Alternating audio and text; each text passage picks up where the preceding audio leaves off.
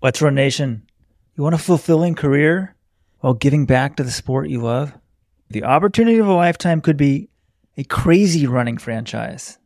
Crazy Running offers running, track and field conditioning programs for athletes ages 3 to 17. Crazy Running started in 2009 with a small group of crazy runners training on one track. They dreamed of reaching more kids and sharing their passion across the country. Now they've expanded to five different states. If you've got a passion for running, which you do, you enjoy working with kids, think on your feet, you're a positive person and want to motivate and lead others, this is a financially and personally rewarding, flexible career. This can be a full time thing, but it's really a perfect side gig for those of you trying to train full time. Check it out. Crazyrunning.com slash franchise. Link in the show notes. Give it a thought.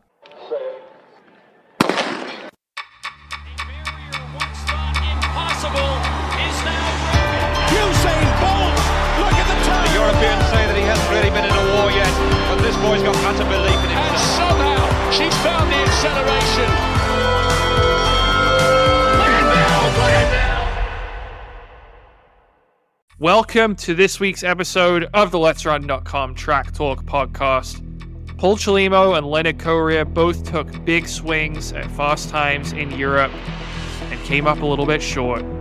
But Eilish McColgan didn't, as she set her second British record of the year to win the Berlin Half. In Washington, D.C., our nation's capital, Hillary Bor and Sarah Hall won the U.S. 10 mile titles, with Hillary breaking the American record, kind of. We'll get into that. Down under, Jessica Hull won a stacked Aussie 1500 final, while 16 year old Cameron Myers came up just shy after leading much of the way.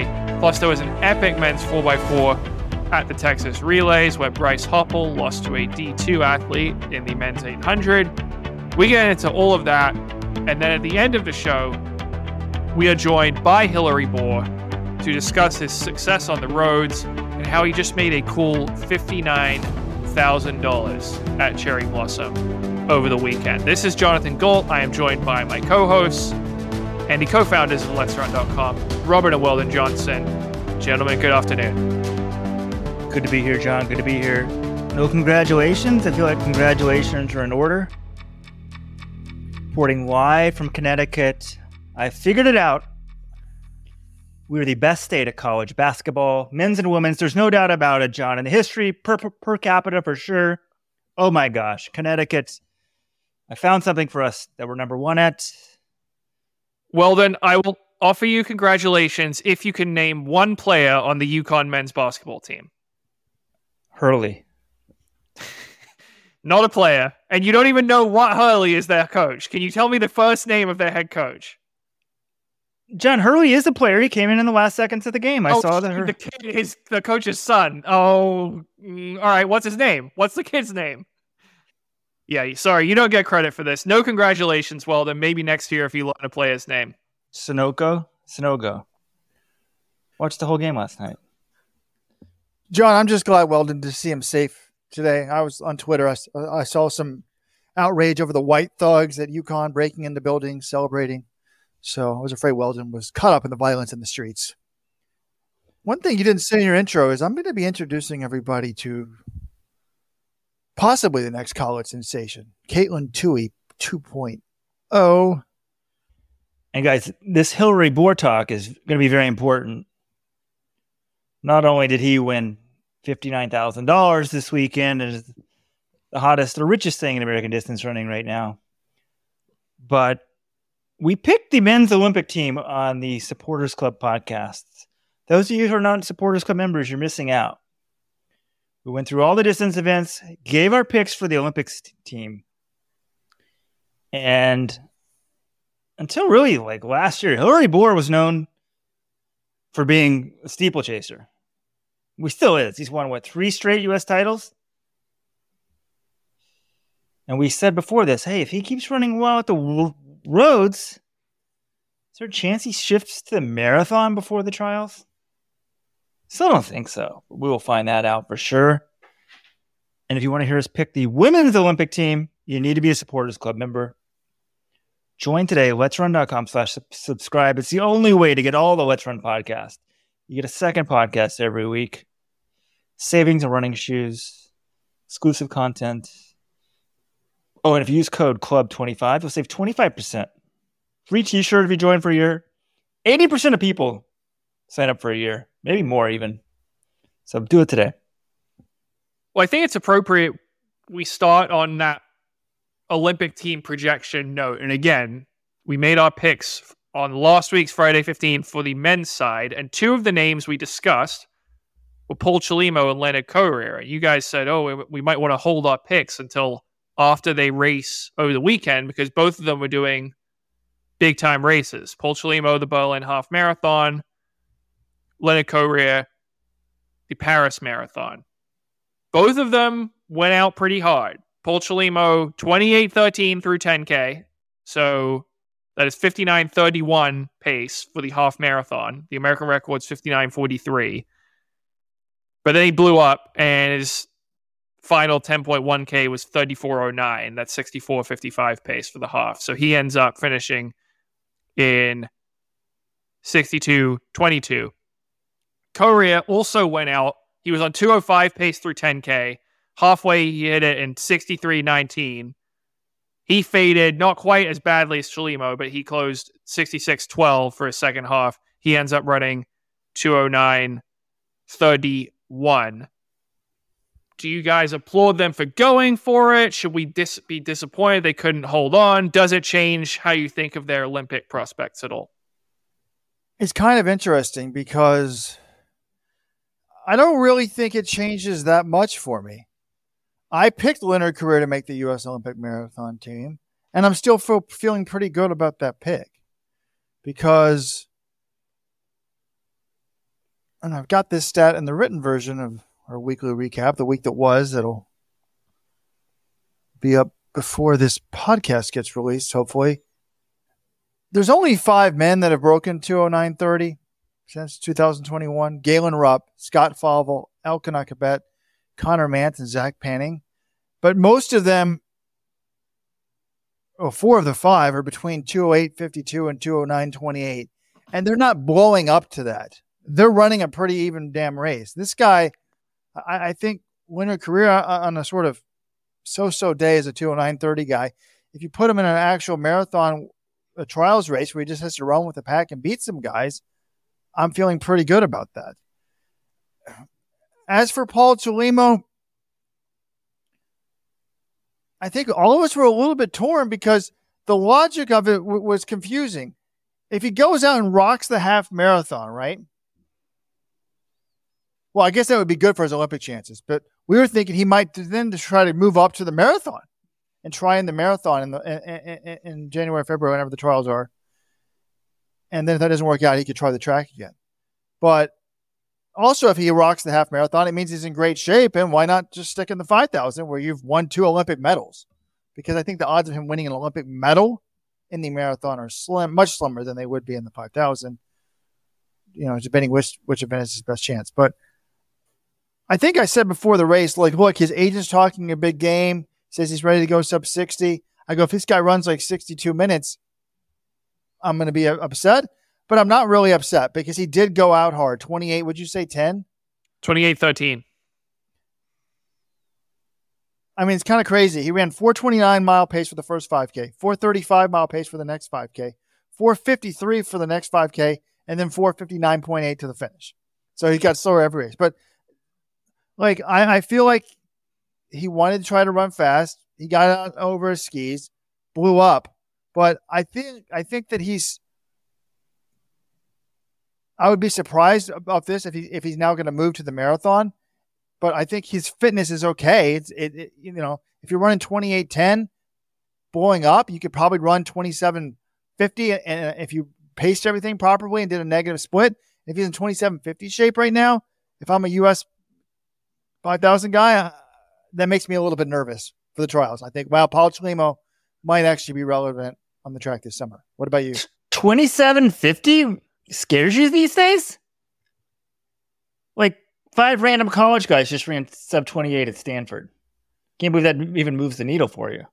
he doesn't have to be he, doesn't have to be the, uh, making the team the 10,000. He just has to be fit enough to stay with the pack and then I'll kick everybody like he does all the time, right, John? Yes, Robert's right on this one. Well done. Yeah, 2750. Again, Robert, you, we're using somewhat of a a little bit of a conversion, but I, I think that makes sense for what kind of 10K road shape he would be in right now. I mean, well then, let's compare this to last year. This time last year, he ran a 10K road race in Lille, France, and he ran 29.32. That was kind of a giveaway. Oh, this guy's not going to be doing anything at USA Outdoors.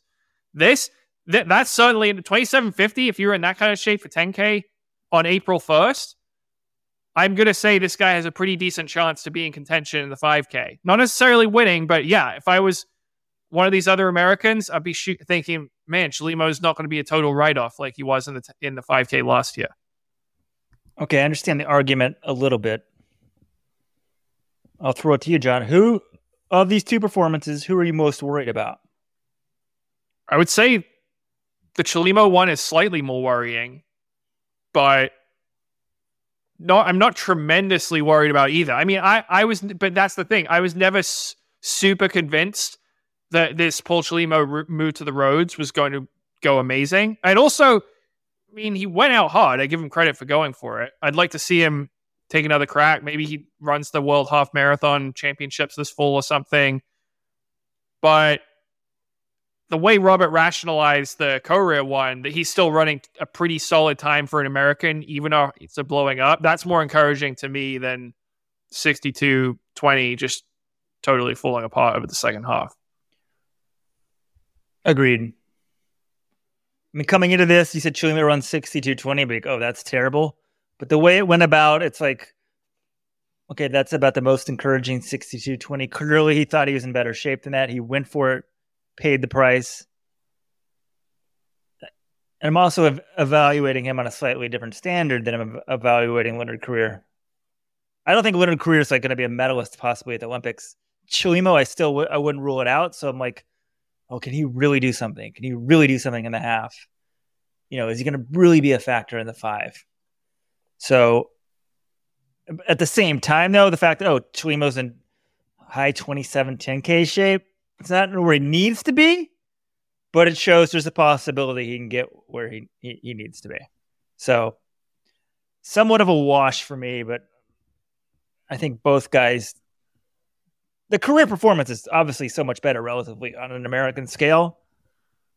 Although people are pointing out Bill Rodgers, that dude was running 209 back in the day, John, no super shoes. Okay. Yeah.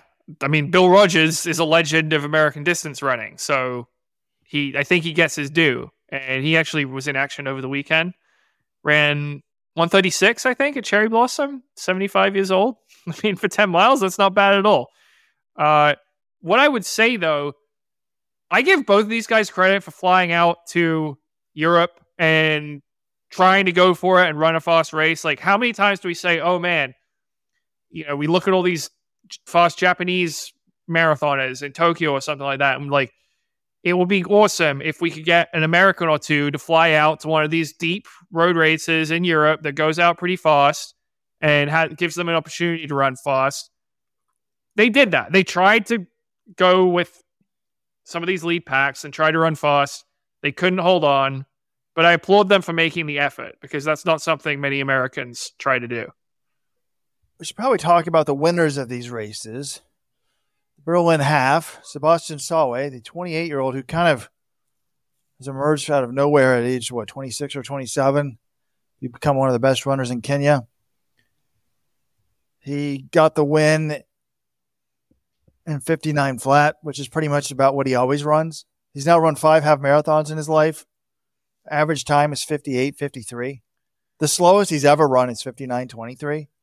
It's kind of like a metronome 5902, 5802, 5923, 5858, 59 flat. So, congrats to him. And then in the women's race, it was pretty interesting because Eilish McColgan, who ran the 30 flat British record on the track, but had pulled out of the United Airlines NYC half with an injury scare. She loves to race, so she's racing kind of like she's like reminds me of Sarah Hall a little bit, younger version of Sarah Hall. She goes over there and just destroys her own British record by 43 seconds, 65 43. But apparently she was like grabbing her hamstring in the last thousand a couple times. It said it was extremely painful. And she says, I hope it's just a cramp or something like that. So the fitness is there, but John Howe, as a Brit, or at least a half Brit, John, is that insulting to call you a half Brit? Because uh, you're probably fully American and fully British.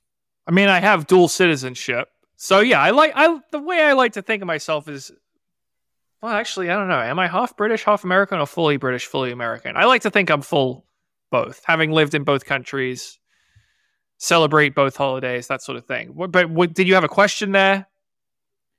Well, how concerned are you about her London prospects? I mean, her fitness is off the charts, but it's I just this is a woman that pulled out last year from the from supposed to debut in the fall in London. Didn't do it because she was having fueling issues. So who knows if she's figured that out? And then now she's got a slight injury scare. Like, is that going to hold up over 26.2 miles? Oh, I think that's what makes this debut so interesting, Robert, because if you just look at her results this year, she's smashing it. You would say this is going to be a massive debut, best British marathoner since Paula Radcliffe. You know, she's run 30 flat for 10K on the track and now 65 43 in the half marathon. Everything's lining up. But then you, like you said, withdraw withdrew last fall because of the fueling issues in practice. She was supposed to run the New York City half in March. She scratched from that due to injury concerns and now entering, Berlin. I think if she m- makes it to the finish line on April 23rd in London, she's going to run a great time. But there's legitimate concern that she's not going to be able to do that because, you know, 26.2 miles, if you have any sort of flaws, they are going to be exposed over two and a half hours of racing. So I don't know, Robert. I, I'm as curious as everyone else to see how she handles it. But I do think she has the skill set to be a great marathoner if her body holds up. That brings me to a question I have for you. A couple weeks ago, we were talking about this year's Boston Marathon versus this year's London Marathon. Which one has the better field? What are we looking forward to more? And in all of that discussion, the name Sifan Hassan did not come up once, and it should have because she's making her marathon debut in London. And my question for you who finishes higher in London on April 23rd, Sifan Hassan or Eilish McColgan? That's easy for me. My God, are you kidding? I actually need to say the name. Well, I know she's the former world record holder in the 10K. She is the Olympic champion in the 5K and 10K. She has run faster in the half, 65-15. But I will say this: the oh, the reason I asked this question is because when Hassan announced her plans to debut in London, she wasn't saying, "Oh, I'm going all in to run as fast as possible. I'm going out with the leaders." She said, "I still want to run a track season. I'm going to balance this marathon training with my track preparations." Her focus, she still wants to run and win gold in Budapest this summer. McColgan, she hasn't said the same thing. I, my assumption is she's going to be all in on London and then she'll take the rest of her season as it comes. I'm just curious if Hassan's not going all in on this marathon build up, maybe McColgan could beat her. That's kind of, but you you think even if that's the case, you, you're taking Hassan, no question. Well, I'm mainly taking her, no question, because A, she's one of the greatest runners in history. B, McColgan's one of the best British runners in history. She's not a world, she's never contended for anything at the world level before. And I don't have any injury concerns about Hassan. I'm, I'm worried that the McColgan's not going to. I'm putting over under. I, let me rephrase it. I think the odds that McColgan does not start or drops out of the race are higher than that. She, than eh, that she breaks 220. I'm just I'm worried about this injury scare all of a sudden. So now the, if, if they both were healthy and racing, the, I still would go with Hassan. Now, the only thing that would make me a little bit worried is McColgan appears to be made for the marathon. Her mother was a great marathoner. She said that my daughter's always going to run the marathon. McColgan's slowly, it's just taken her a long time to get there. So if that's her event, Hassan is a former 1500 meter world champion, right? I mean, How is her? Who is has run ra- 156 for 800 meters? So I'm not sure she's going to hold up over the marathon. So if they're both Right. healthy and whatever, I, I can see that. But I, I don't have the injury concerns I do with McColgan. So I, I, I, I I'm saying Hassan wins. What about you? I'm kind of leaning McColgan because I view her more built for the marathon, and I, yeah, I mean it. It sounds ridiculous because Hassan's run faster for 5K and 10K, and she's like you said, one of the greatest distance runners of all time. But I, with the way she's approaching this race, and yeah, that speed over the 800 and 1500, I, I'm leaning a little bit towards McColgan, even if that sounds like heretical, because I, I don't. I, I also wonder, Hassan, she says she wants to be a little bit more conservative, I think. But what if she gets sort of caught up and she's going out with the leaders who are running 215, 216 pace? McColgan is like, I can't run that fast. I'm going to hang back and try to run like 218. And she doesn't, she has a lower blow up risk because she's not going out with these women running super fast up front. Well, I was going to call you out on that because you dinged Hassan. But originally, when you were analyzing the two, you said, "Oh, Hassan said she may not go out with the leaders." I'm like, who do you think is more likely to go out with the leaders? I'd almost bet my life that McColgan does not go out with the leaders because I think she'll probably have her own pacers, her own thing. Right. Very, very, very smart. Like the weak ass Mo Farah thing. Didn't he have? Did not go out with? Did he not go out with the lead pack the first time he ran it? I, thought he did. I Well, I'm pretty apologize. sure he did. I, I apologize if he did. I think he didn't. There was some talk that he wouldn't go out with the lead pack. I'm like, no, you're one of the greatest distance runners in history. You need to go out with the lead pack. Whereas I, I think that she's talked about this going out slow. I just don't see that happen. I think Hassan's going to go out with the lead pack and just see what happens. That's the thing because she's a competitor. You know, I've watched her. She's a fierce competitor. She's not going to just be the, the true greats. I remember talking to Renato Canova about this with Bekele. It's like Bekele would never go into any race and do anything other than run with the lead pack because he's Kenenisa Bekele. That's just you don't do that when you're one of the all-time greats. I think Hassan could be the same way, and that if she does do that, and she's a little undercooked, maybe she ends up blowing up. Whereas I think the McColgan situation, you nailed it. She's probably not going to go with Leah's. leaders. Weldon, can you weigh in on this? Do you think I'm totally off base, even comparing the two, or is this a legitimate question to be pondered? Sorry, John, a little bit distracted here watching the five hours of CNN coverage. Donald Trump to be arrested. Just switched the channel here to Fox News. Interesting. They're talking about women's college basketball. Who would have thought Fox News is talking about women's college basketball? What are the odds of that? Wait, is Fox just seriously? I mean, it wouldn't totally shock me, but are they seriously not even going to cover the Trump arrest today? I assume they will, but it's not five hours of straight coverage. They're, Yeah, I thought Rupert Murdoch didn't like Trump anymore. yeah, I think that is the case. Stick to running, gentlemen. Please stick to running. Thank you.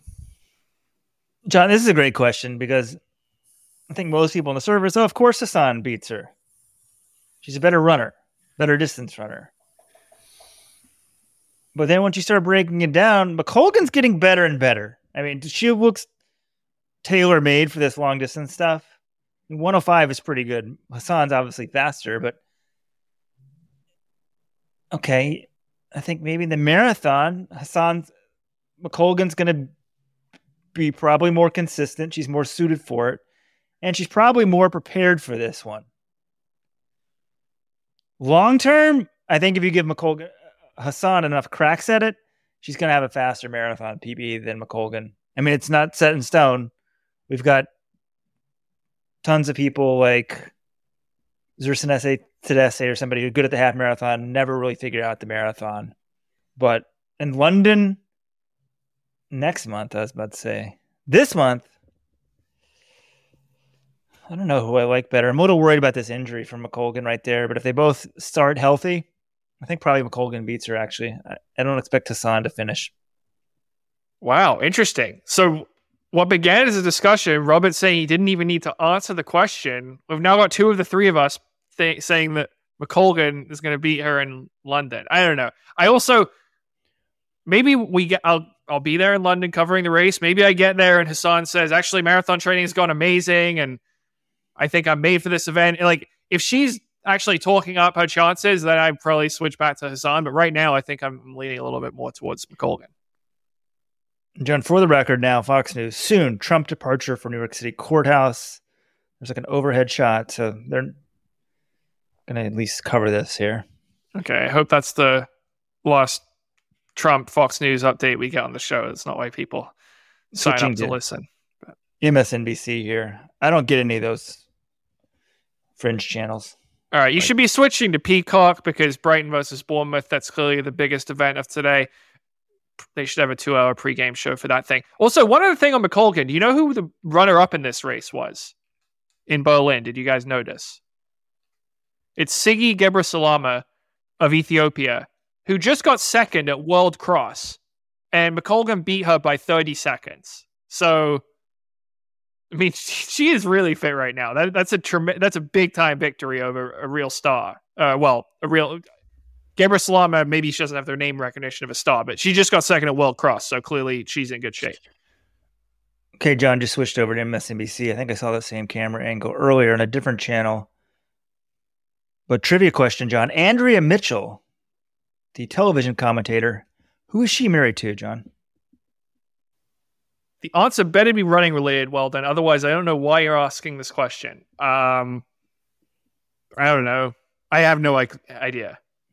It is running related. It's Alan Greenspan. That's not running related. John, I used to run to work. There was an ophthalmologist in the basement, and Alan Greenspan, he was very old, I swear at the time, this is 25 years ago, came in the elevator. I was dressed in my running stuff, and there was Alan Greenspan. Can So someone he's not a the- runner. You you just ran into him in running clothes. Well, then, uh, do we need to silence his mic for the rest of the episode, Robert? What is going on here? Please do. This is embarrassing. Stop. Anyways, John, you earlier I said that I, I- you know I, I want to see the grades like Farah and Hassan, etc., go with the lead pack, but the thing is, sometimes it's actually smart not to go with the lead pack. And I actually think if everybody ran smart, running would be very boring. You would just try to minimize energy expenditure and then get to the finish line. And we saw that in Paris. In the women's race, Helah Kiprop, former silver medalist in the marathon at Worlds, she got the win. It wasn't a fast race. It was like 223.19. Like a three women sprint finish. I think five women were within like 15, 20 seconds of the win. But she was like over a minute back at 30K.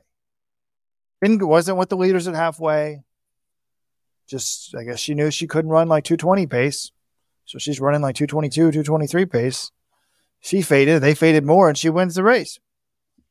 Well, that's one of the great things about the marathon, and we've seen it in London before. How did Sarah Hall get second in London in 2020? It's because she was one of the. She did not go out with the women who were going out crazy fast in these conditions, trying to hang with Brigid Kosgei. She hung back and ran them down. That to me is fascinating, and that's why it would have been awesome if we had Ruth Chepngetich in this London Marathon field. Because could you imagine what would have happened if Chepengedich is in there? She tries to go out in something like 65-30 like she did in Chicago. Does someone like Kosgei or Jepchirchir go with her and try to hang on, or do they back off and hope that they can run her down? The decisions that they would have to make, the race dynamics would be absolutely fascinating. And I'm curious, I'm very interested to see what is the lead pace going to be in London. If Kosgei says, I'm going to go out in 67 minutes, does anyone go with her? I don't know. It's going to be great. The other thing that struck me about these races is just how young the people are going to the marathon. I mean, the winner for the men's race in Paris was Izalu Abeje Ayana, 20 year old male, 59.39 half PB. He beat Guye Adola, by the way, the 203 guy. They ran, winning time was 207.15. But then in Daegu, we had the same thing. We had a 22 year old Ethiopian, Okelsha Megetsa, who actually made the Olympics in the 5000 in 2021 1258 guy he ain't messing around on the roads like i guess there's do you want to get 8th or 10th or 12th at worlds from ethiopia there's not much money in that move to the roads you just win daegu Oh, I was surprised by that because Min- Milkesa Mengesha was the world under 20 cross country champion in 2019. You win world junior cross, you're a huge, huge talent. I, I thought he would stick around on the track a little bit longer than he has, and maybe he'll go back. But that was I was surprised to see him making his debut this early. Well, this wasn't his debut. He already debuted in December in Valencia, ran 205.29. Oh, geez. Oh, so, you know, maybe he's going to be one of the, you know, marathon studs the next decade. All right, we'll talk about the U.S. 10 miler near the end of the show, right? Because we're having Hillary Bor on then, or do you want to talk about it now? I feel like we can talk about it briefly now, and then we can talk to Hillary more about the how the race played out, his future, that sort of thing. But yeah, I mean, I would say very impressive run for Hillary Bor, 46-11 in windy conditions that were not ideal for distance running. Uh, he was second overall. He got beat by Sergey Kidanu of Ethiopia, who took the overall win in 46.08. But Bor was o- almost a minute ahead of the next closest finisher, third place at BS Boss at 47.09. So he was 58 seconds behind him. And it's interesting because Hillary Bor won $59,000 for this race. And when I saw that, I was like, wait a minute. This is an American record. How is that possible? Because on the website beforehand, we talked about this on the Friday 15. They were offering $50,000 for any man or woman who broke the American record. And well, no, it, it was a bonus was pool. prize pool total. Yes, if there were multiple record holders, the fifty thousand dollars would be split. But the time listed for the American record on the men's side was 45.54, which is what Galen Rupp ran at the Row River Half. Remember that COVID half on that bike path in Oregon in the fall of 2020? That's what Galen Rupp ran that 10 mile split. And that's what the organizers thought the record was. But apparently, that record actually hasn't been officially ratified.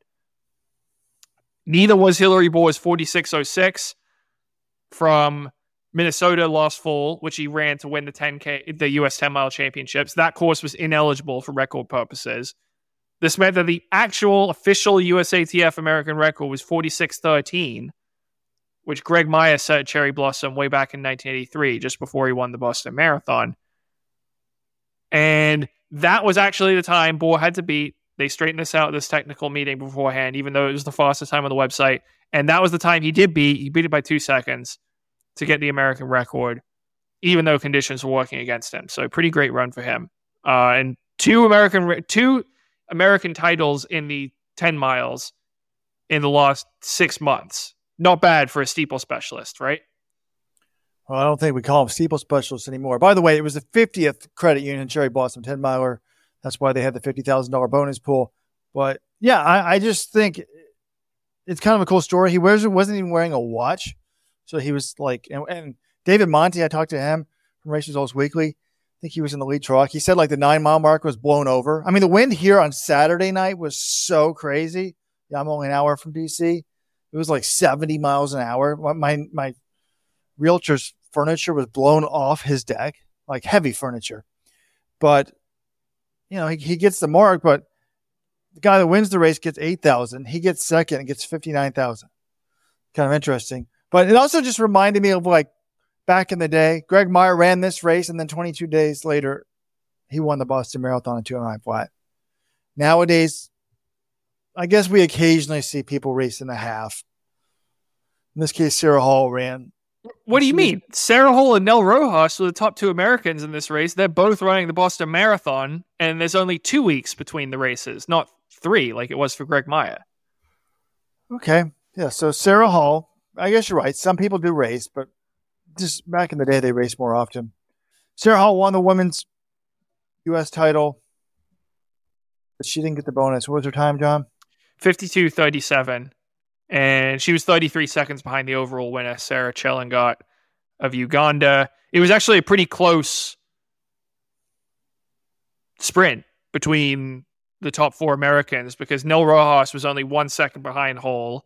Emma Grace Hurley was four seconds behind Hall, and Molly Grabill was five seconds behind Hall. So the top four Americans all separated by just five seconds. I would say it's a good sign for Sarah Hall because she was worried. She got sick a few weeks ago. Then she got COVID. Wasn't sure how she was going to be able to do. This shows she's still in pretty good shape. beating Nell Rojas, that's pretty nice scalp considering Rojas has been the top American in Boston the last two years.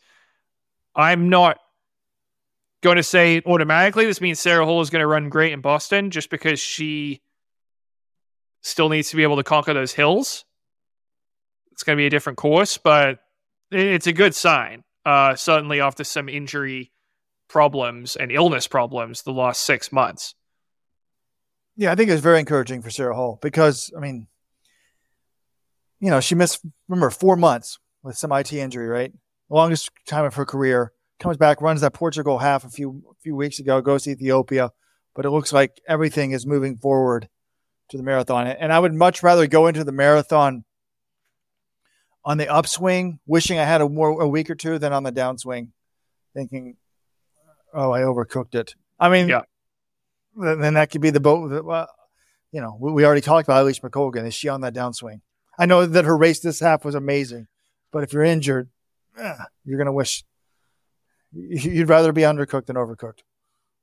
Well, it, it does remind me like this a strange analogy, but like Kupatia at USA's last year, he won it and he was like seemed like he'd perfectly peak, he was ready, and then he ended up having a stress fracture and he was you know by the world championships he had just that he pushed his body to its limit and then it broke. So I I think I you know I see what you're saying there a little bit, Robert. That's a kind of a forced analogy, maybe.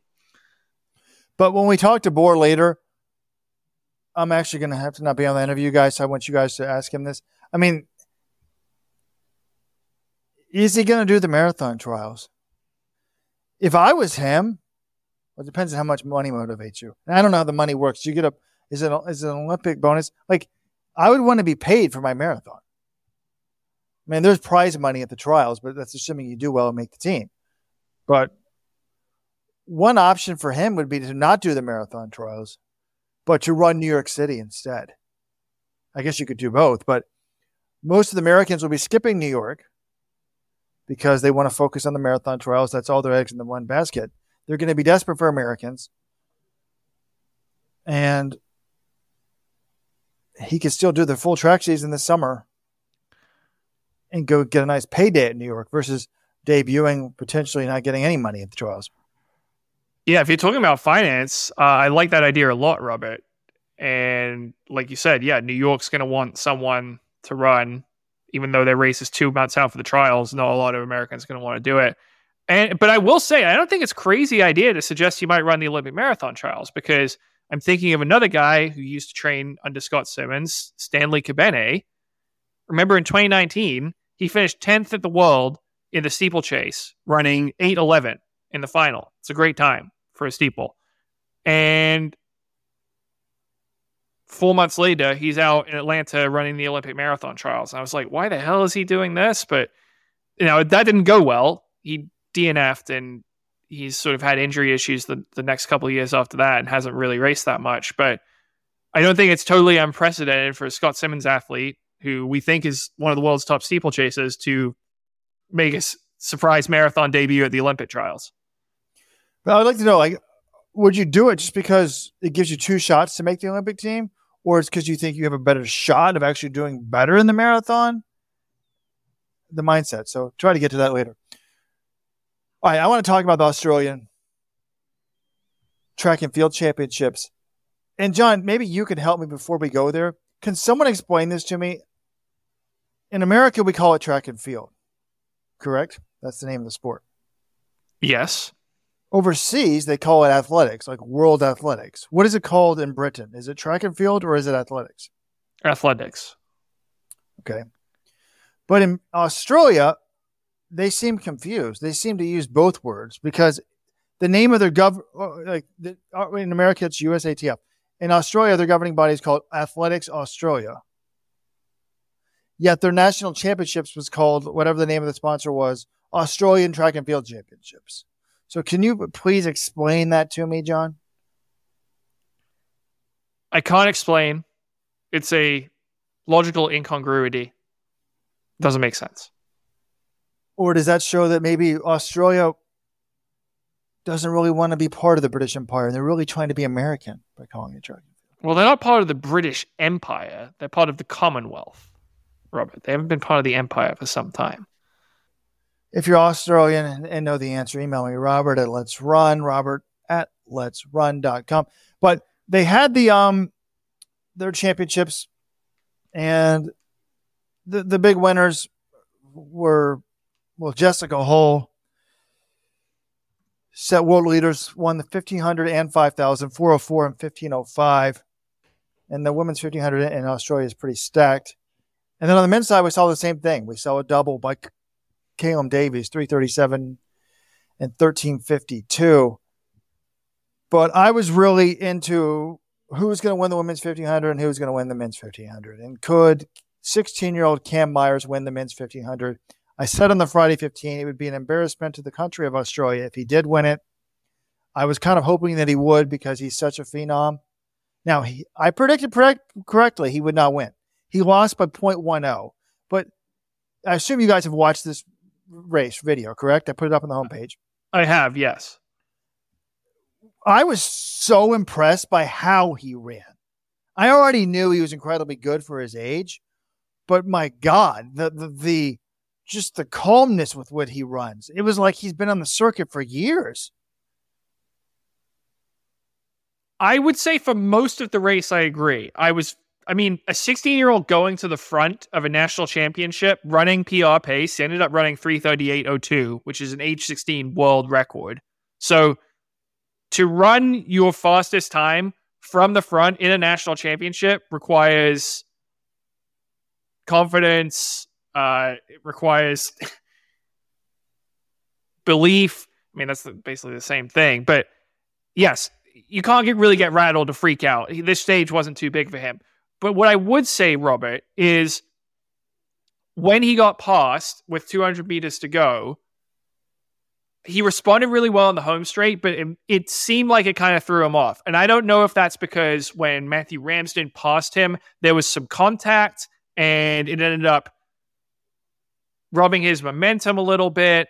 I don't know if he was it's because Myers was already going all out. He just couldn't respond to the move. That was the one. If I'm really nitpicking, and I, it feels a little unfair, the guy's 16. He ran an incredible race. That was the one part where it seemed like, oh, he might, you know, this is something he might need to work on moving forward because he ended up getting past. He moved back to third, and Davis. One of the reasons he won this race is because he was able to pass Myers, and he had superior positioning for him over the final 200. Do you agree, or am I being a little unfair here? I think you're being a little unfair. I'd have to. I guess I'd have to go back and watch that place. But I, I just was like, I guess he's 16. He's been watching probably TV for three or four years. It's like I guess he sees on the circuit. Hey, if you're really good, you just get to the front and you do what you do. I mean, he he, he ran just like Ingebrigtsen. He kind of was behind on the first turn. Then he's like, I don't want to be in the back, and slowly moved up. And by 300 meters, he was at the front. And then he led basically to the final 200. And I, I, I just thought it was a lot very. I guess uh, maybe running in the junior ranks, he's used to leading a lot, but just the confidence, like my God, like I would have been scared.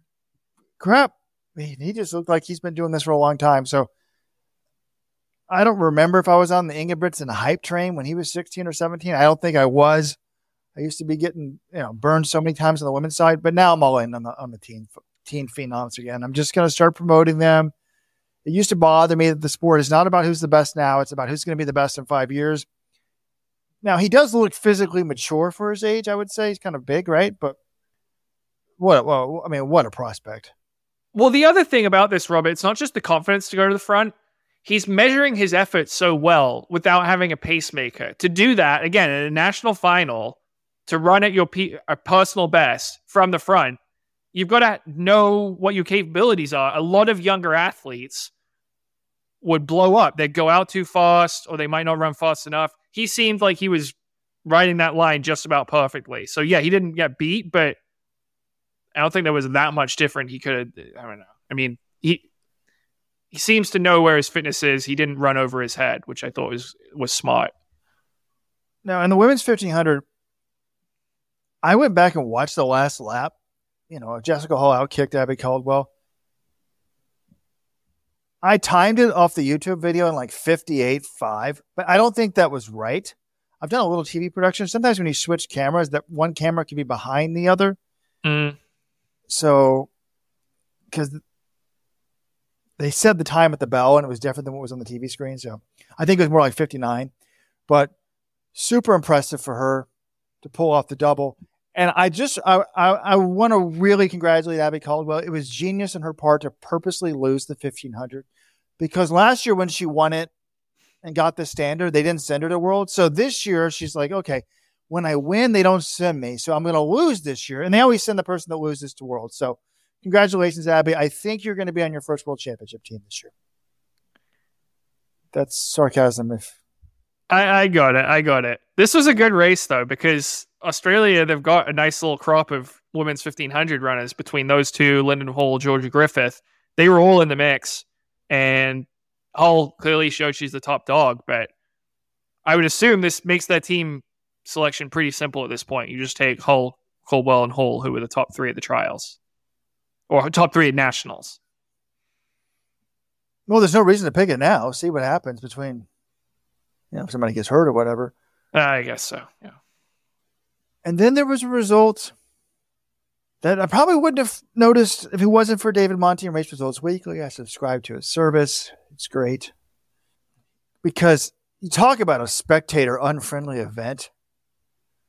That's what the Aussie, Aussie Nationals are. I mean, they have the under 20 races, they have the Paralympic races, and the Nationals all going on at the same time. It goes on like all day. I guess USATF often does the juniors and the seniors at the same time, but I don't even bother to go to the junior race. I just go home or go to the apartment or whatever. But in the under 20 race, a woman by the name of Amy Bunnage, who just turned 18 on Let's Run.com Grandfather's Day, March 22nd. Both my father and my grandmother, I called it Grandfather's Day, they'll be my son's grandfather, but were born on March 22nd. It's a great day. Besides July 24th, it's probably the second best day of the year. Well, my son's birthday now. Anyways, Amy Bunnage, who turned 18 on March 22nd and is headed to Stanford next year, she won the 3000 in 9 flat point three three, won the 5000 in 1531.96. And she might have won the 1500 too. She was dead last because she fell, but the winning time was 419. This young lady ran 414. That's her PB. She ran that when she was 16, which, oh, by the way, was Katelyn Tuohy's PB at age 16. And I've got this chart here, John. You seem to think I was over the top, but could she be Katelyn Tuohy 2.0? Here are their PRs when they turned 18. Amy Bunnage, 207.5 for 800. Katelyn Tuohy, 209.43. 1500, 414.62 for Amy, 414.45 for Katelyn, so small edge to Tuohy. 3000 though, 851 for Amy, 901 for Katelyn. So two of the three, Amy's faster, and she's basically the same in the third. I think she's also faster in the 5K as well because she ran 1531 at nationals and Tuohy's high school PR was 1537. I mean, okay, I guess I, I, I'm always a little weary of, sorry, wary of making these comparisons from one phenom to another because we know how difficult it is to make that jump to the next level. But yeah, 851 is a high schooler, that's absolutely phenomenal running. That would be the US high school record by quite a bit if she was American. So huge prospect. She's going to Stanford. It's going to be fun. Stanford, how much talent are they going to have on that team next year? If assuming Juliette Whittaker and Roisin Willis stick around, you've got those two coming back as sophomores. You would have Amy Bunnage and Irene Riggs, who was the NXN and US junior champion in cross country. And then on the men's side, you'd have Leo and Lex Young coming in. So tons of talent. I just, I don't know. It's about how she adapts to the system. Can she continue improving? Like Katelyn Tuohy, a few years ago, we were having this discussion. She was running similar times to Bunnage, and we were saying, oh, can she continue this? And now clearly she has. But we know that's not an easy step. So, yes, she has bright potential, but I guess I don't really want to speculate all that much. Speculation, John. It's the name of the game.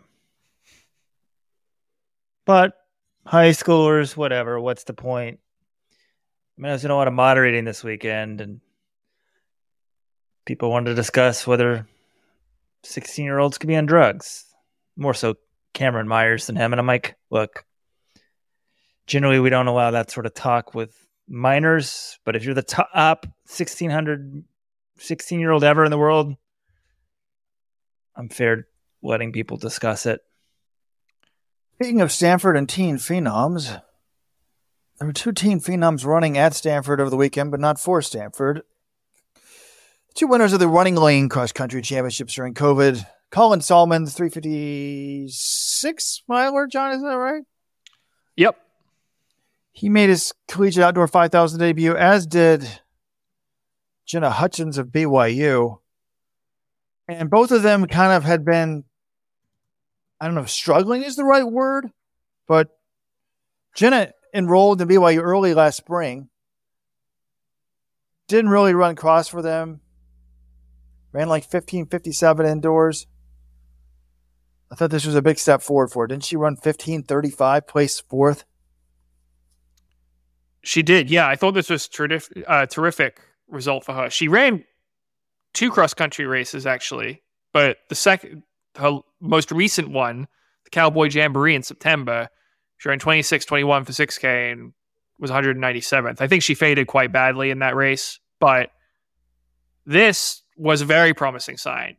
Uh, it's one second slower than a high school PB, which was the high school record at the time, 1534. But this kind of shows me okay, she has moved to altitude now in Provo. She's had a year in Diljeet Taylor's system. Now getting back to showing us what made her so brilliant in high school. I was very encouraged by this. And not to say that 1342 is a bad showing by Colin Sahlman. I thought he also ran very well and should be pleased with that. Um, but the Hutchins result I'm super excited about. And I would put it to you guys like, I, I'm kind of curious of the two, who do you think's more likely to win an NCAA individual title before their career is done? Jenna Hutchins, John. I don't know, it just seems easy. Colin Sahlman's not running that well. Well, I mean, this performance was a lot better, but I feel like they're harder to. It's more competitive on the men's side. It's deeper, so I feel like if you're a high school phenom, it gives you. I don't know. She's like eighty percent of the way there, right? Yes, I see it similarly. You look at the men's distance events at NCAA indoors and how many stars you had in those events, and the women. Obviously, as long as Tuohy's around, it's going to be very hard to beat her. But I don't think Tuohy's going to be around for that much longer at the college level. And once she's gone, you know, I don't think there's an immediate successor. Maybe if Parker Valby can stay healthy, but yes, I would say it's probably you're probably just going to have more athletes capable of winning a national title on the men's side versus the women. So I would say it's probably Hutchins, but it's exciting for American distance running that both of these athletes appear to be on the right track. I also think it's Hutchings. I just people are going to say, "Oh, three white guys are saying it's hard to do on the men's side," but I just think it is. Like, there's more African talent on the men's side. I've said this for a long time. Like, Africa is still somewhat is much more sexist of a place than America. A lot of the women are not getting the education. They're getting pregnant at a young age. They're not coming over to America to run a college. Like that's just there's more men coming over.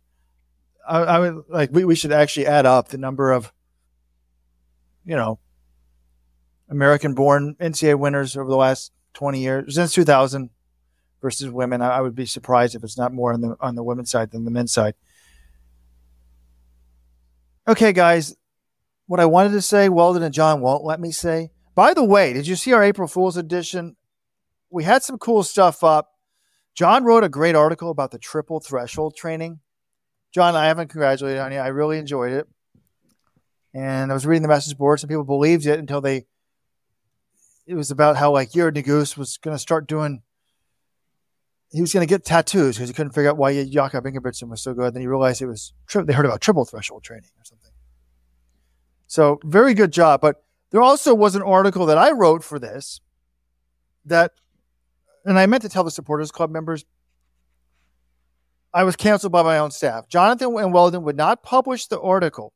So if you're a supporters club member and you want to read it, I will send it to you it wasn't even that bad, But this is pathetic. And John, I want you to admit this on air. And Weldon is the boss. You can do it. John said, We can't publish this. I'll lose access. True or false? You said those words. I did say that because you can't just go around taking pot shots and pissing off people in the sport and expect them to continue talking to them. So, SC members, send me your screen name, your SC member, and I'll, I'll verify and I'll send you a link so you can read it. But we did mess up on our April Fools last year and offended some people. So maybe, maybe it's just John thinks it's a pot shot. I just feel like it's, yeah, I guess you're right. I mean, if I walked into my wife in April Fools and said, honey, guess what? I cheated on you last night. April Fools, she wouldn't think that's funny. So No, I just look, April Fools is meant to be fun, right? I feel like the Nuguse triple threshold thing, everyone can kind of enjoy that. Some of these other ones that we do, people get mad, legitimately mad, even if we're not totally serious. So I think we made the right call here.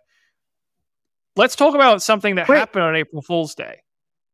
Can we give a shout out though to Tim? What's his name? Tim Silva.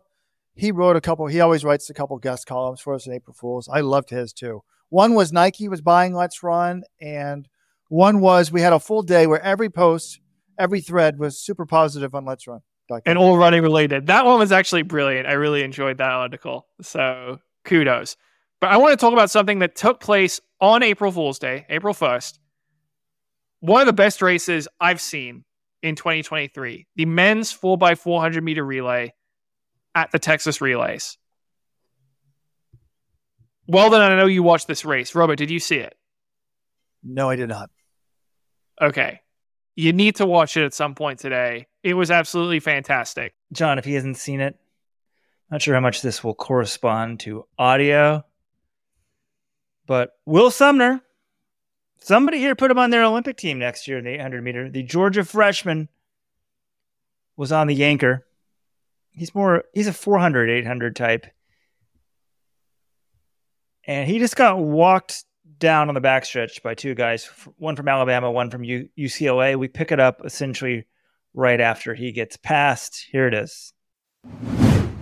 as Alabama now makes the move on the backstretch.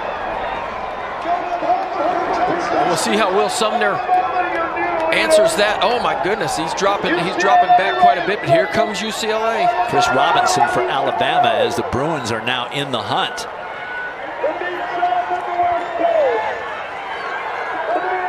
Remember, Sumner's an 800 meter runner. He's coming back.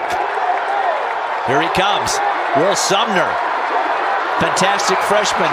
Half miler from, from Georgia. Wins it for the Bulldogs. Looks like they were under three minutes. I probably should have been narrating over that. Will Sumner fell like 10 yards behind and then like storms back the last 100 and wins the damn thing and splits 44 8 or something. Is that right, John? Yeah, and I want to ask you guys, when is the last time in a 4x4 relay you saw a team go from first to third to first over the final 250 meters? Because I'm racking my brain. I can't remember seeing something like this before. Well, it's like the Mary Moraa of the 800. It's the only thing similar I can think of. The Kenyan 800 meter runner last year went out hard in 800, faded all the way to last, and then came back and won it. Yeah, the Commonwealth Games final. Robert, are you now on the Will Sumner hype train? Is he on your Olympic team after this race? No, and I, I shouldn't say what I'm about to say, but I'm going to say it anyways.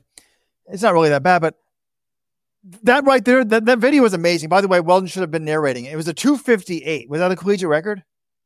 It's number two all time in collegiate history behind Florida from last year. And the top three all broke three minutes, which has never happened in a collegiate 4x4 before. And what were the Georgia splits? Do we have them officially just to get them out there? Well, the problem is they didn't give an official split for the first two legs. The last two is 45 53 for Caleb Cavanaugh and 44 8 for Will Sumner. And some people have done various hand timing. It's a little difficult for the first two because it's a three time stagger, but the hand time on the message board was 44 4 for Elijah Godwin on the leadoff and 43 8 for Matthew Boling on the second leg. But what what what always shocks me about Sumner when he runs, and it was what I was talking about earlier, like the best way to run is kind of boring. Just just met your your your your effort out. Don't worry what other people are doing. So it's like he's getting past. You're like, dude, what are you doing? You're you have this chance to break the collegiate record, and you're letting everybody just go by you, and yet he runs pretty damn even and beats them all. But it amazes me because he is fast. He's splitting what 44 8 you said, but Mhm. every time I see him run, it's the same thing in the 800. Like he doesn't look like he gets out fast. In the 800 at NCAA, he was running in the back. So I, I kind of want to see someone get up there and run and challenge, even though I know it's stupid. So the way he's running probably is very smart. But when I'm watching it right now in the short term, I'm like, I need to see more competitive fire when that's not really what the sport is about. So I did not pick him to, for the team.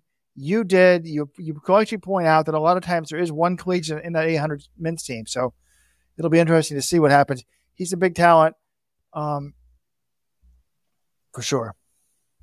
Well, competitive fire. Did you see his last hundred where he storms back to win the race? Seemed like plenty of competitive fire to me.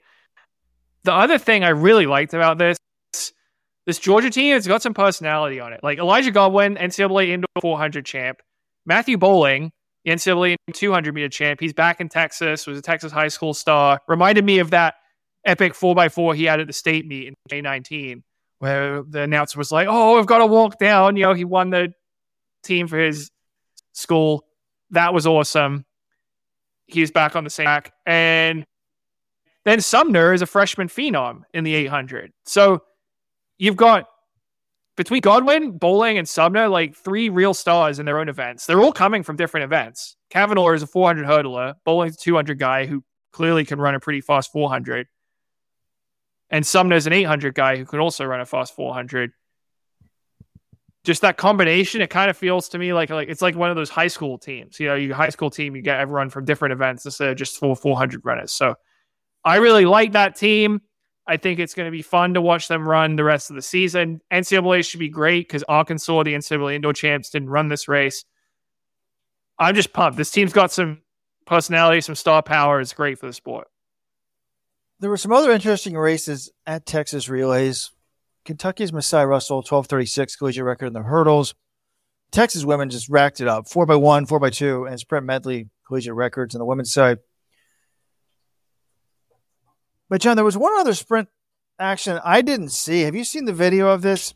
The pro race. USA Gold 4175. USA Stars 4210. And it looks like the anchor legs were Aaliyah Hobbs versus Sha'Carri Richardson's. So is that who was both on the anchor and how did Sha'Carri look compared to Aaliyah Hobbs? Because Aaliyah Hobbs was on fire indoors. Aaliyah Hobbs got a big lead. So she got the baton with a lead and got out pretty quickly. The Sha'Carri, her exchange, I don't think was quite as smooth. So she had some ground to make up. I mean, Hobbs put this thing to bed very early in the leg, but I thought Sha'Carri closed fairly well. Uh, she held off Gabby Thomas for second place. I thought it was pretty solid showing for Sha'Carri Richardson. I, I mean, ba- just based on eye test, I didn't get to see any splits, 104 by one splits. You know, you never know what quite what to make about them. But seemed like a decent start for her first outdoor race. It was cool though that the winning team for the US for the race had three of the four women who were on the winning four by one at World Championships last year with Jenna Prandini, Abby Steiner, and Melissa Jefferson. The only difference was Aaliyah Hobbs, and Hobbs had run the prelims at Worlds. She didn't run the final. TT Terry did it instead. But it was a loaded race. I mean, basically any professional 100 meter runner in the United States was in this race on one of the top five five teams. Yes, I saw a thread on Let's Run. People were trying to make it sound like Sha'Carri cut into Leah Hobbs. When I watched it, I didn't see that. It looked like Gabby Thomas was. There was I feel like they all sort of held their own, but it's hard to tell because of like parallax of the camera. Aaliyah's out in front to begin with. It wasn't a discouraging performance for sure. If anything, it's slightly encouraging, I would say. One other result from Texas relays that caught my eye. Bryce Hoppel, I think all three of us picked him to make the Olympic team next year. It's not every day that you have an Olympian, a guy that was fourth in the worlds in, in 2019, lose to a college freshman. But that's what happened to Texas relays. Bryce Hoppel, 145.59. Angelo State freshman. This is Division two school, by the way. Osami El Buchibi. Now he's 24. He's from Morocco. And he's a stud. I mean, he came in with a 148.31 PB. That's all I could find. But he ran 146.78 indoors, and now he's run 145.31. So, congrats to him. Yeah, well, I mean, 145 on April 1st, that's fine for Hoppel. He got beat by D2 guy, but he got beat by a 145 D2 guy. So I think it's an impressive run for, I'm sorry, Robert, was, what was the last name again? Can you repeat that? Know, what could is B O U C H? Is it Bukibi or Buchibi? It's probably Bukabi or something like that. Bukabi. yeah, I, I don't think anything to worry about for Bryce Hoppel. That's for this point in the season. I think that's fine. Well, can we give a shout out? This to me proves. I mean, I don't know who's coaching this guy, but has Angelo studied? Have they ever coached anyone close to 145 before? Looks like the head coach's name is Tom Deber, and I have no idea if he's the coach, but I've always felt like if you know how to coach, you can coach anybody. So it's not that much different coaching a high school champion in the 800 than it is one of the best guys in the world. It's just faster. I'm shocked that you didn't make a pitch for all these pros to consider you as their coach, considering you know you, you accomplished stuff at the uh, college level. This is normally the part of the show where Robert pleads a professional runner who's not doing well to switch coaches and start being trained by him, but it hasn't happened. So I guess we can move on. Can you remind me? Speaking of which, I was listening, I think, to Friday's show. Who's without a coach now? Somebody prominent. I was thinking, wow, why didn't I offer my services on the podcast? I forgot who it was last week. Anyways, if I remember, I'll be sure to reach out to them. But the other result before we get to Hillary Bor, guys, the Jamaican, the champs, their big high school meet, um, they had some incredible sprinting. 100 boys and girls records fall Oh, God, I mean, I'm going to mess up the first name here, John. Bouwahjgie Nkrumie, 999 on the men's side. Moved to number three on the all time world under 20 list. And then Alana Reid, 1092. Yeah, I was excited to see these results, Robert, because Jamaica's already very good on the women's side. They've swept the podium the last two global championships, but no Jamaican man has medaled at Worlds or the Olympics since Usain Bolt in 2017. And I think the sp- sprints are better when you've got some competitive Jamaicans in these events, brings an extra excitement. And their prospects for this next Olympic cycle are looking very bright right now because you've got Nkrumie, 999. He's just he's the third youngest person ever to break 10 seconds in the 100. Letsile Tebogo of Botswana, who ran 991 last year, by the way, is the youngest. They've also got Oblique Seville, who was fourth at Worlds last year at age 21. And they've got Ackeem Blake, who ran 993 at age 20 last year. So between the three of them, chances are at least one of them is going to be challenging. Well, Seville already challenged for a medal at Worlds last year, but that's a very nice crop of talent for them early in the 2020s. I'm excited to see what they can do the rest of the decade um, and maybe give some of the Americans a run for their money in Budapest or beyond. All right, well, that's going to do it for the regular portion of the podcast. And stay tuned. We will have Hillary Bor, your two time US 10 mile champion, three time defending US steeplechase champion, will be joining us right now. Hillary Bor is our special guest. This past weekend, he ran 46.11 to break Greg Meyer's 40 year old American 10 mile record at the Credit Union Cherry Blossom. At the and in the process, he picked up $59,000. Prior to this year, Hillary was most known for being a steeplechaser, where he's won the last three USA championships in the steeple. He's a two time Olympian, three time top eight finisher at the Worlds, and he's got an 808.41 PB. Originally from Eldoret, Kenya, where in high school or high school, he was not only a steeplechaser, but a district champ in the long jump and pole vault. We've never had a pole vaulter on the show, John. This is amazing. Hillary now uh, lives in Colorado Springs, trains with Scott Simmons Group, and is sponsored by Hoka One One. Hillary, welcome to the program. Congrats about this weekend. Thank you. Thank you for having me. Well, first of all, this weekend there was a fifty thousand dollar bonus. I mean, you would have could have to split it with a bunch of people for the ten mile record, and you got it all for yourself despite windy conditions. Tell us a little bit about the race and how long you were targeting this record. You know, uh, last year I, I ran the USATF 10 miler, and when I ran 4606, we my coach told me that's not gonna be an American record. So we kind of cycled, like looked at what's gonna be the next, and we knew Cherry Blossom Cherry Blossom is gonna be a good race if the weather was good. So we've been planning it since uh, November last year. And how did you end up running that race, the 10 mile champs last fall? Last fall, so I was getting ready for the Diamond League final, right? Uh, after the Worlds. And then uh, I went to California for the, we had something to do with Hoka. Hoka was shooting some stuff. And when I get back, I was supposed to fly in, to fly to Europe then in the, like four days later. But when I got back, I got really sick and I had a virus and uh, I was told I was not supposed to fly within the next seven days.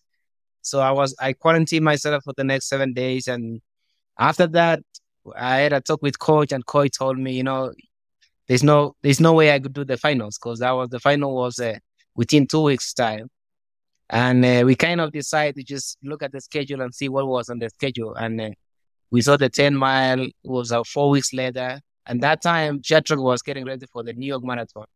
So that was really easy for me because I had to check, I help Shadrack with the training, and and that's how I decided to run the ten mile last day last year. That's crazy. So you become a really good road runner almost by accident, just being a pacer for Shadrack. Very much, very much. Uh, I did a 15k last year. I finished that in uh, February, I think March last year and it felt really, really, really comfortable running the 15k. And uh, you know, I've been doing track for quite a while now, so it has been in my back of my mind. Like I need to start doing these road races and how, and see how I feel and how if I'll be able to, you know, transition to road racing uh, in the next few years and looking at Sunday's race at Cherry Blossom, there are a bunch of different things on the line because there's a US title, there's the overall win, and then there's this American record where if you get it, you win a $50,000 bonus. So when you're going into the race, are you chasing one of those goals compared to the other ones, or are you just trying to go for the win and see what happens? Happens. Uh, what was your approach going into this race? My approach was to get the American record for sure. And uh, when I look at the starting list, you had really, really, really good guys who have run like 58 lows in the half marathon. You have just Langat, he just ran 58 low two months ago, and he ran to a 659 in the 10K. So I knew that guy was, if the weather was good, I knew I was going to try to go for the for the world record. And uh, the, the, the night before, I've been monitoring the weather, and I knew the weather was not going to be really that conducive to run fast. So for me, I knew I had a chance to get the American record, and I knew those guys didn't have a chance to run the world record because 44, mid 44 is going to be fast. You need really perfect weather. So I went in knowing that if these guys just settled for the win, it was going to be me to push all the way and just try to get the American record. And how difficult was it to do that with the weather? It was cold and windy on race day it was difficult. At first, I forgot my watch because uh, I forgot my watch and uh, there was no split until the past two mile. And when I looked at the first two mile was 930. So in my calculation, that was 445 base. And I knew we were really off the base. And uh, coming up the two mile, there's a, a nice downhill. And that's when I started pushing. I think the next mile was like around 418 and went through 5K 1439. So I knew I needed to just keep pressing and pressing and pressing. And uh, luckily enough, I kept just kept pressing it, and I was glad to come up with the American record. It's interesting because beforehand we we heard you didn't have a watch, but I didn't know you just left it. You meant to have one. Maybe it's a new way to run. Yes, but again, you know, it's it's an if you're leading and you don't have the split, it's just like a no man's land. You don't know how much you need to push, or if you're pushing too hard. And and the Ethiopia guy who was who was sat behind me the whole time, I was trying to talk to him. Apparently, he doesn't understand English. It was uh, was hard to communicate, and I just I was just hoping that I get the record. Yeah, so I didn't see it. You were really pushing for the time the whole way, and he was sitting behind you, and then he sort of kicked by you at the end. Is that what happened? Yes, he, he really didn't want to have behind it behind me, and so he sit until the last. I think that's the last one, and that's when he just started kicking. And when did you find out about the the bonus? Like, when did they announce that? I mean, that's a huge financial windfall for you, but like, when did you realize that was a possibility? So we met with the race organizer for Cherry Blossom uh, after I ran the. No, we didn't meet. It. Uh, Coy texted him saying, "Okay, we might come for Cherry Blossom to, to try to get American record," and he sent me the invitation. I think was November, and when I was looking through the invitation, I saw that fifty thousand because it was a fifth fifth year anniversary, and I saw the fifty thousand dollars, and I was like, "Oh, this is a it's gonna be a good good race," and uh, I knew it since uh, November last year. Okay, and it was listed on their website as 45.54 was the time you had to beat, which was what Galen Rupp ran en route to a half marathon in October 2020. But that was never ratified as the official American record, which was 46.13 until you broke it. So when did you like did you realize it said a different time than what the record was on the website? Like how did you guys figure out what time you actually had to shoot for? So training wise, we knew we, we were shooting for 45, 54.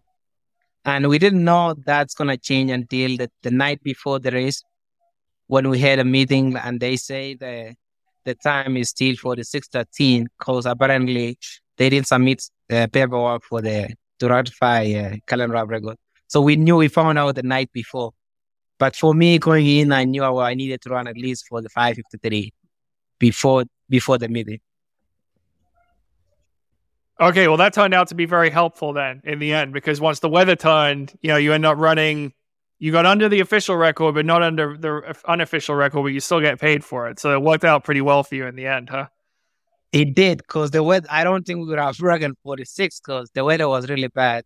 If you look at my last split, my last 1K was like 314. It was really slow because there was the wind the last three miles for sure. And it was really, it was, it was just like running through the wall the last three miles.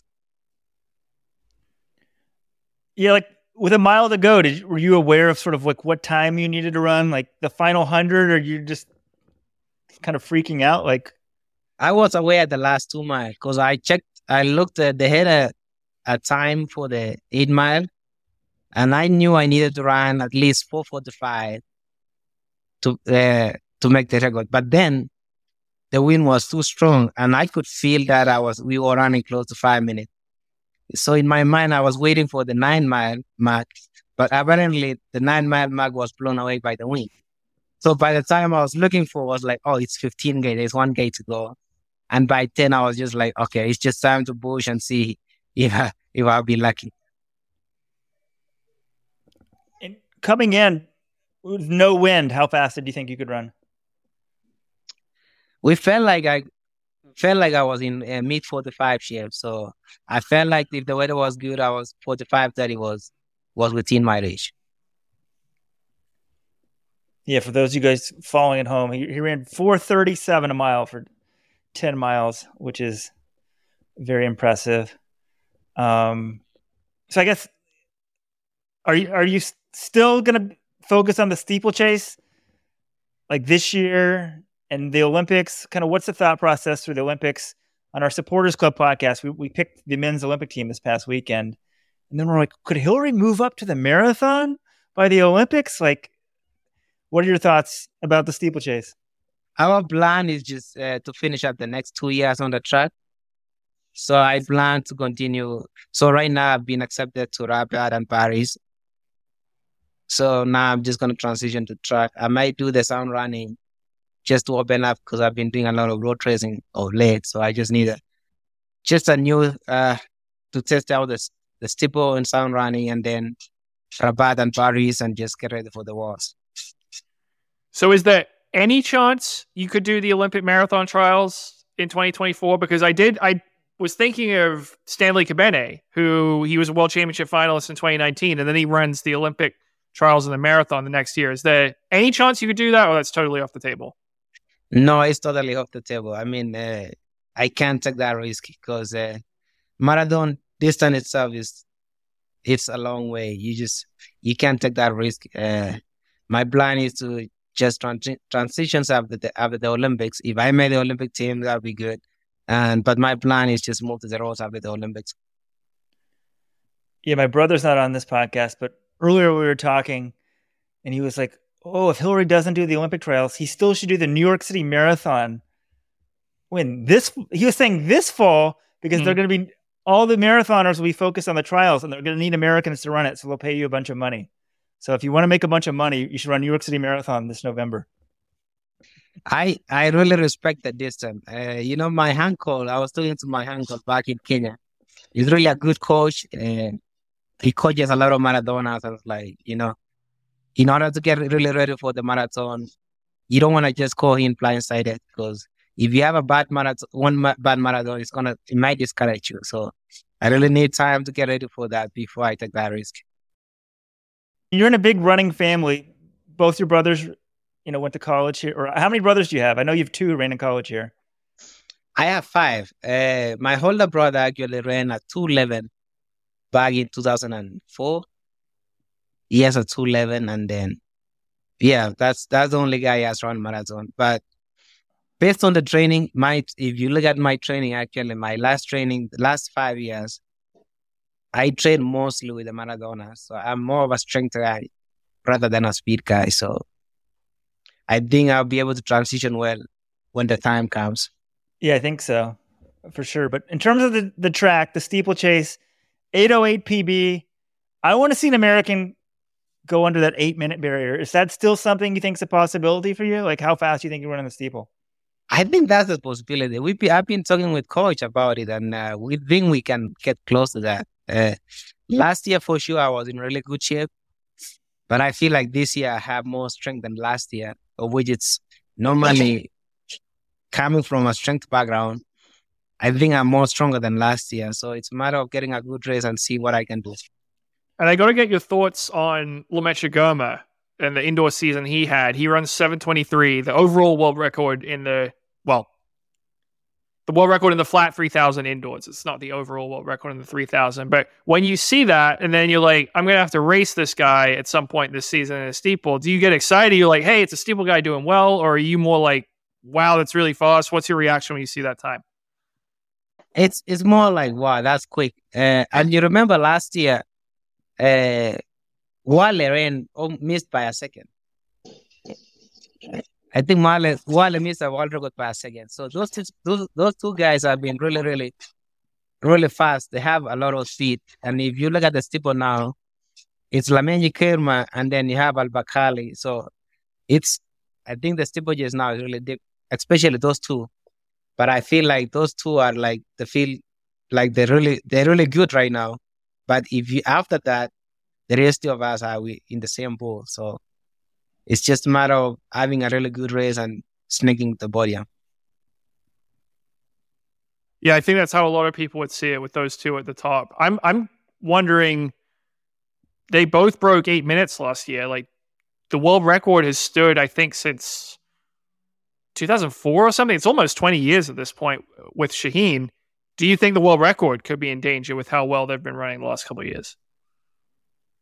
Yes, I do. I especially Lamecha Girma. I think he has a chance to to break the world record. So the problem now, if you look at the way they used to break the world record, he had at least four strong guys pushing themselves until the last 800 or 100, uh, 400 meters. You don't see that nowadays. So you just have they have they need to get a better best setters and to be able both of them needs to run in order to push themselves to get that world record. Mm. Maybe you could be a pace setter. I mean, I still want you to break eight, but there aren't. I mean, they need someone of your caliber to pace, right? and they pr- probably pace pretty well. Would you consider that or not? I won't, I won't say no if, if the opportunity comes that. But again, I, I want to run close to that eight minute mark. So that's that's my plan right now. Yeah, sub eight, sub eight. I want sub eight. I'm, I'm, I'm obsessed. I'm obsessed with that for some reason. It's like a long standing. Let's run. I don't know. Well, it's one of the great major barriers that an American hasn't done yet. You know, you've had Americans go sub 27 in the 10K, you've had them go sub 13 in the 5K, sub 8 in the steeple. It's one of the white whales out there. So it would be fun to see, you know, guys like you or if Jake has anything left or, you know, people seeing them challenge it. I think it would be fun. Yeah, I think it would be fun. I think Jake ran really well towards the end of the season, so I think he has he still has something, something, and he's he's been one of the best guys. You know, Paris, twenty was it twenty thirteen or twenty fifteen? 2015. 2015. Yeah, he could have cut in that sub eight for sure, but we'll see how how this season goes. So Yeah, I shouldn't write him. I, I shouldn't write him off, but I kept thinking he was going to break eight. and Now I'm thinking uh, probably not. But if anyone could regain it, it's probably him. Um, turning to, to this, we were talking about beforehand. I'm like, did you really pole vault in high school? yes, actually, I was I did pole vault, long jump, I did triple jump. So that was my three main events when I when I was in high school. When did you transition to running? actually to end, end uh, my senior year in, in high school just because i was told in order to get a scholarship you just you need you need you need, you need to focus on running And you were saying the pole vault, like it wasn't a flexible pole. It's, is it made out of wood? What's it made out of? Metal? Like how did how do they do it in Kenya? it's just most of them is just made of a hood so they cut the hood and just let it dry for like a week or so before the uh, before the event which is risky sometimes the hood can break but that's how we do it And what do you la- and you don't like land on your back because there's no is there a pit? What do you land into? It's just they dig the they dig the they dig the the floor, make it like a like soft, and that's how you land on it. It's crazy. So just do it, basically. Yes, And how high did you go? I don't remember how high I did, but I remember my high jump was uh, I did high jump too. I remember my high jump was uh, one point around one point eight, and my long jump was seven meters, so about twenty four. What? Isn't that really good? Yeah, it's good. Wow. Seven meters is great. I mean, he would be better than pretty much any woman in the entire world. Like a lot, a lot of high schoolers or college guys would be happy with seven meters. Like seven meters, I feel like if you're jumping seven meters, that's there are some D1 teams you could do that for, right? I think so. I think so. Yeah. And I guess that's why I explained the reason why when I do the water bit, I really have a good water bit, just because I came from the background of doing the long jump and the, and all this. Well, this is set up. I mean, you're the most versatile runner I think of- we've ever met. So you need to break. You need to go sub eight. Um, break the U.S. half marathon record. That one's been there a long time too. And then run a really fast, fast marathon as well. Yeah. I think that's within reach for sure. And uh, we've been looking at the, we've been looking at Valencia for quite a while. And depending on how this year or next year, we might go to Valencia and try to get it. Oh, Valencia Hoff. Yeah, Valencia, yeah. And my brother is the, he's, he's really a, he's really, really a good road runner right now. And uh, we've been talking like we, we, both of us need to go to Valencia and try to push together. You're talking about Emmanuel? Yes. Yeah. So he was in this race this weekend. Your older brother, right? He's like a year older. Is that right? Yeah, he's a year older than me. So you beat him by two minutes, but he's the 13 minute 5K runner. Like he should be Yeah. beating you at 10 miles. I think. What's up with him? So he's been traveling on and off since uh, Australia. Give me one second. Let me hold it. You got your three year old son here now. What's his name? Jalen. Hi, Jalen. Yeah, he's about to sleep. He's old. He has a older sister. I have a daughter, five and a half. What's her name? Yeah, Hashi. So it's, it's busy. But so my brother's been traveling back and forth in Australia, and then you know he he BCS he moved to Arizona. He went to officer school, and the military moved him to Arizona.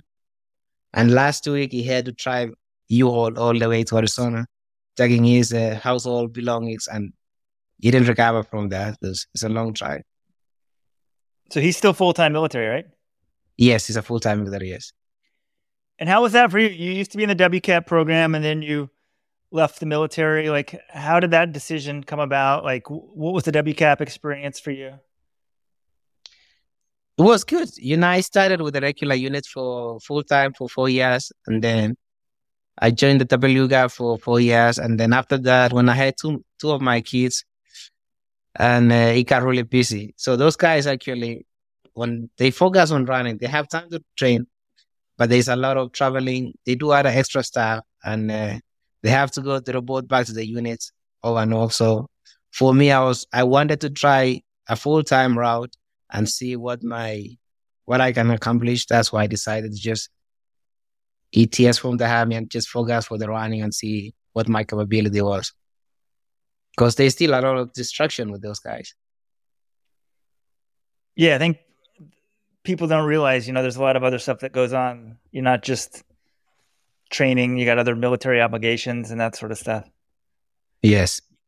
I mean, it's amazing also that you started out like legit full fledged regular army for four years and were able to get to this level. So, I mean, that's a testament to you and the army for making that possible. I always tell people like, if I didn't join the army, I was when I finished I, my last race in NC, I, I think I was like 12 or second last.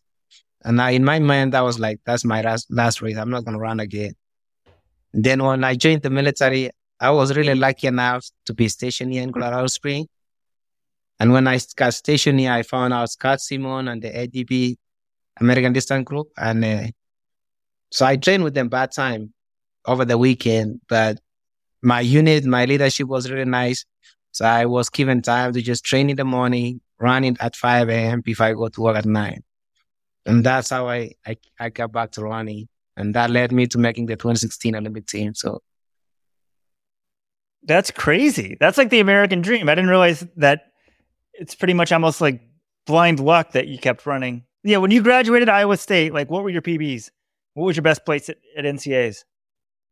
I was sec. I was second. My was my best place. I was that second, fourth, and then I think eleven my last year, and eight thirty two between eight thirty two to eight thirty eight for like eight years straight from 20, 2007, 2008. I mean to 2015.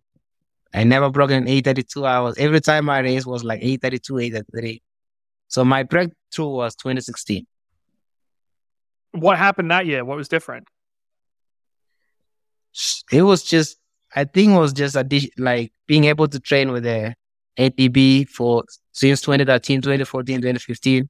So I was getting stronger and stronger. I think just working on my strength, strength and just three years of the same training over and over just led me to have that breakout. And if you look at my 15K, I ran 15K 2015, 2016 actually. I ran like 47. And so five years later, I'll be able to run 43. So it's just a matter of consistency and just putting in work year after year and after year. Yeah, it's kind of crazy. Like looking at your steeplechase PBs, like you said, 836 way back in 2008 by there's an 832 in 2013 838 in 2014 845 in 2015 and then 2016 813 and you've been under 815 every single year since like you're, yes. you're a completely different runner essentially yeah that was what once i had a breakout uh, breakthrough i just stick with what we were doing i just found out that do the same stuff over and over and just make sure I'm not injured. So So I guess what do you think the next race is? It sounds like maybe Mount Sac or something. Kind of talk us through, I, I guess, through the World Championships. So my next race is gonna be Sound Running. That's May 7. And then after that, I'm gonna go to Europe for two races. I'm gonna do Rabat Diamond League on May 28, and then June 10, I'm gonna do Paris. Then I'm gonna come back to US to get ready for the Worlds, and uh, hopefully I make the World team. So after that, I'm just gonna do Monaco, and then the Worlds. And for these Diamond League races, like, do they do you get any appearance fee to show up at these things, or it's all just prize money? How does that work? Or it's just about getting ranking points, that sort of stuff, like, or you just want to race the best? How does this sort of? Because as we saw this weekend, like sometimes there's huge financial rewards, and sometimes people are running like at Mount Sac almost for free. Like, how does it work on the Diamond League for you? Diamond League is just it's not appearance. It's just you're lucky to get in for sure. There's a lot of people don't realize how much politics they are in in Diamond Leagues. So Diamond Leagues just you're lucky to get in, and it's crazy how IAAF uses this as a as a rankings. Cause too much politics.